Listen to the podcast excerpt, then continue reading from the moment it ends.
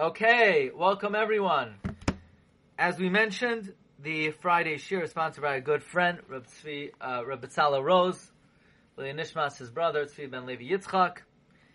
And thank you everybody for joining.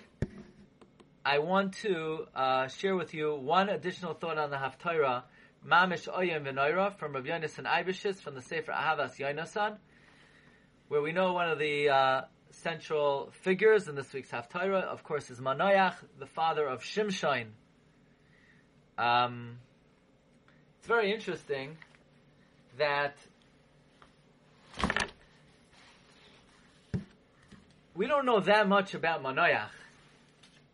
We know that he is given this prophetic experience, but we don't really know that much about him.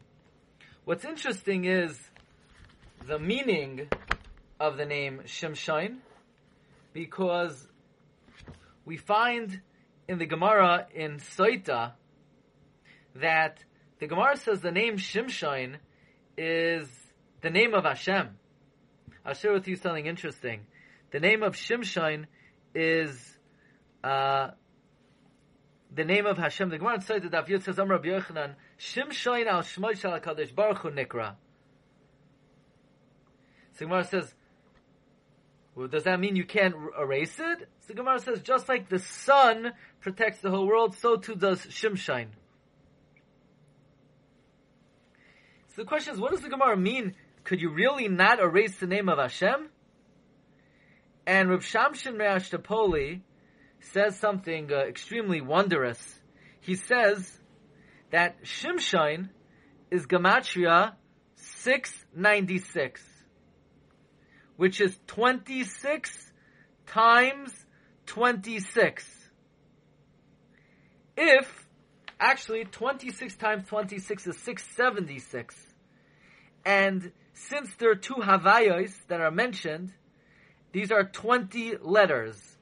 Actually, the Shem Havaya, when you mention it, when you write it B'miluah, Yud Vav Dalet, followed by a Hey, followed by a Yud, followed by a Vav, Yud Vav, then of a hey and a yud is 10 letters, times those 10 letters equals 696. So Shimshon is really 26 times 26 plus 20 of the 20 Oysios of the Shem Havaya B'miluah.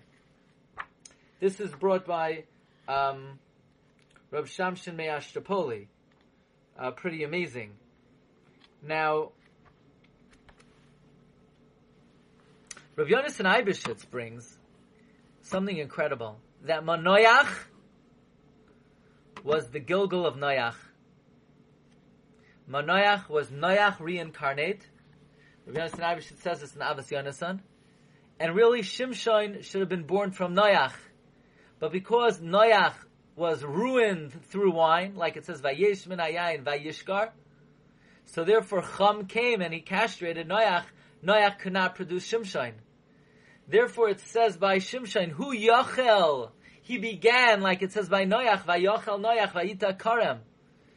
And Shimshon saved Klal Yisrael from the Philistines, because the Philistines come from Canaan, from Chum. And he had to pay back Chum, because Chum stopped him from being born. Now his wife was an Akara, and could not give birth. Manoach's wife. Why? Because Manoach's wife, Tzalalfanes, was the spark of Chava. And because Chava was corrupted by the snake, and the snake brought barrenness to the world, like it says, Harbe atzonech veheronech, therefore Manoach's wife, who's a spark of Chava, was barren. And that's why at Har Sinai, when the Zuhama ceased of the Nachash, it says, Lo yeh b'cha akar v'akara, because Akrus is from the curse of the snake. Now, it's interesting. The Gemara says the mother of Shimshon, her name was Tzilalephinas. Who cares what her name is? Why is the Gemara so interested in her name? But we find in the Yerushalmi, some say that the meaning is Lezoina Pinas. Now we know that the Nachash put poison in Chava when he lived with her. Silala Finas is Tseil Finas, a shadow of Finas. And Chava was also called Finas. Even Moasu Haboin Moisul Roish Pina. The second Lamed was added like the Tevois Hakfulim. But this is a little insight into who these individuals were. Manoach was a Gilgal of Noyach, and Shimshon was supposed to be born from Noyach, and because of what Chum did, Shimshon couldn't be born, and therefore Shimshon is Yochel, like Vayochel Noyach, and he takes revenge from the Philistines, and Silalafanis was the Gilgal of Chava, and that's why she was an Akara, because Chava brought that to the world. Okay, so some secrets to the Haftarah. Wishing everyone a wonderful Shabbos. Bracha v'hatzlacha. B'chol tov. Good Shabbos. Good Shabbos.